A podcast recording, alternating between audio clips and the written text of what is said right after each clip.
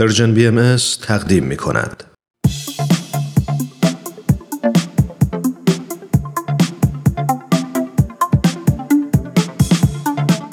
همراهان عزیز وقتتون بخیر. امیدوارم هر کجا که هستید خوب و خوش و سلامت باشید. سهیل مهاجری هستم. با یه قسمت دیگه از سری دوم برنامه به سوی دنیای بهتر در خدمتتون هستیم.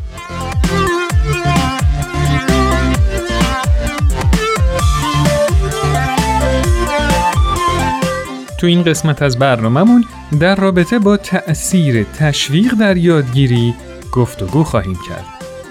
با ما همراه باشید.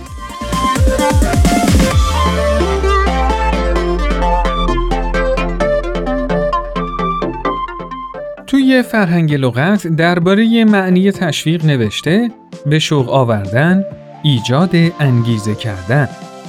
وقتی با خودم بیشتر فکر کردم دیدم عجب معنی زیبا و گویایی.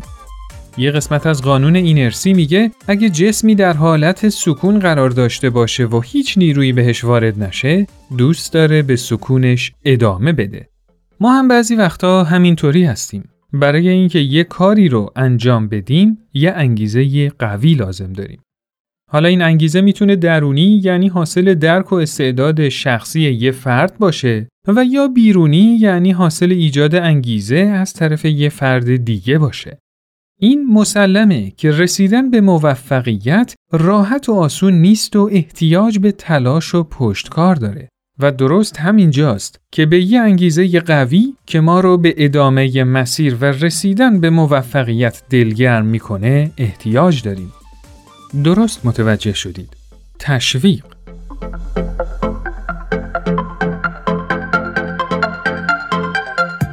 حالا از شما می‌خوام برای ما از خاطرات تأثیری که تشویق تو یادگیری و موفقیت های شما داشته بگید.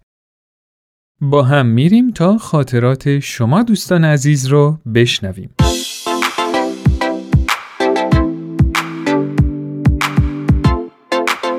من فکر می‌کنم که تشویق کردن دیگران تاثیر خیلی زیادی می‌تونه در روند یادگیریشون داشته باشه. یعنی بیش از اون چیزی که ما فکرشو می‌کنیم. من خودم به عنوان یه معلم زمانی که یه زبان آموز یه شاگرد حالا می‌خواد این شاگرد بزرگسال باشه نوجوان باشه یا حتی یه بچه کوچیک باشه. زمانی که من اینا رو تشویق می‌کنم حالا می‌خواد با یه برچسب کوچیک باشه یا حتی یه تشویق لفظی باشه. من جلسه بعد این شور و اشتیاق رو تو چشم اون بچه می‌بینم اون آدم می‌بینم که واقعا این جلسه با اشتیاق بیشتری اومده سر کلاس نشسته. و حتی زمانی ممکنه این تشویق کردن باعث بشه که اون شخص یه سری استعدادهایی که از وجود اون در خودش خبر نداشته اون استعدادها هم در شکوفا بشه.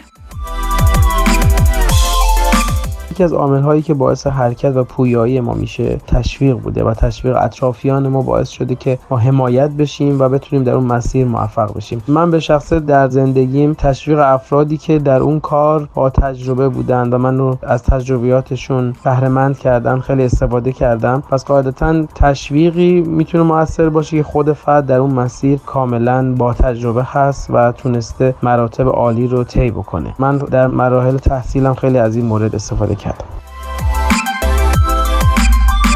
من بر این باورم که نه تشویق و نه تنبیه. به نظر من همینقدر که می‌تونه تنبیه مخرب باشه تشویق هم می‌تونه مخرب باشه. فکر می‌کنم که اگر قراره که کسی رو تشویق و یا تنبیه بکنیم بهتره که احساسمون رو بیان بکنیم. وقتی شما به یه بچه خیلی عشق میورزید و دوستش دارید زمانی که اون عشق و محبت رو در واقع احساستون رو بگید و بگید که از این عمل ناراحت هستید مطمئنا اون بچه تنبیه شده و زمانی که یه کاری می‌کنه که شما رو خوشحال می‌کنه واقعا از احساستون بهش بگید. از اون احساس خوشحالی. این به نظرم بهترین تشویق واسه هر فرد و یا هر بچه ای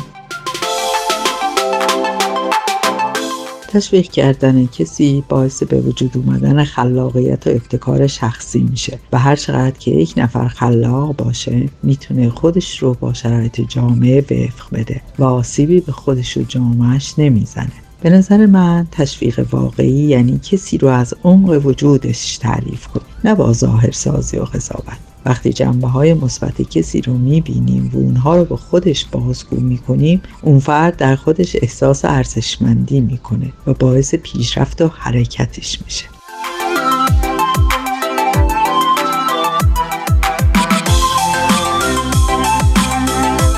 اجازه بدید براتون یه خاطره از توماس ادیسون تعریف کنم.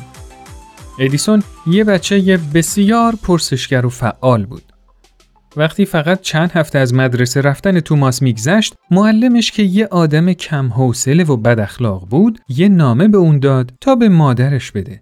توی نامه نوشته شده بود که خانم بچه شما خیلی کودنه و متاسفانه مدرسه ما جای همچین بچه ای نیست. شما خودتون باید تو خونه بهش درس بدید. خانم ادیسون وقتی نامه رو خوند بدون اینکه چهرش رو ناراحت نشون بده با خوشحالی به توماس گفت معلمت نوشته پسر شما یه نابغه است و مدرسه ما توانایی آموزش به پسرتون رو نداره. شما خودتون باید بهش درس بدید. مادر توماس یه معلم بود و با عشق و حوصله و از همه مهمتر با ایمان واقعی به این که پسرش واقعا می‌تونه یه نابغه باشه شروع کرد به درس دادن و یه آزمایشگاه کوچیک براش فراهم کرد تا به جواب بخشی از سوالای بیپایانش برسه. ادیسون تو خاطراتش می نویسه من در مراحل مختلف آزمایش بارها شکست می خوردم ولی هر دفعه فقط یه جا بود که آرومم می کرد. آغوش مادرم. اون نه تنها منو سرزنش نمی کرد بلکه همیشه منو تشویق می کرد و به من امید می‌داد.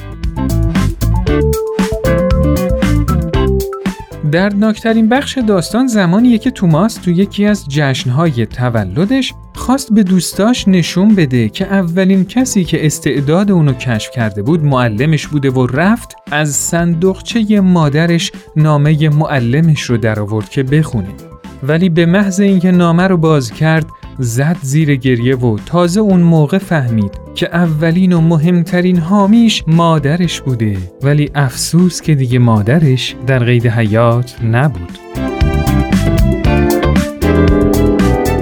از همینجا به تمام والدین و معلمایی که با تشویق و حوصلهشون سرنوشت بچه ها رو عوض می‌کنن درود میفرستم.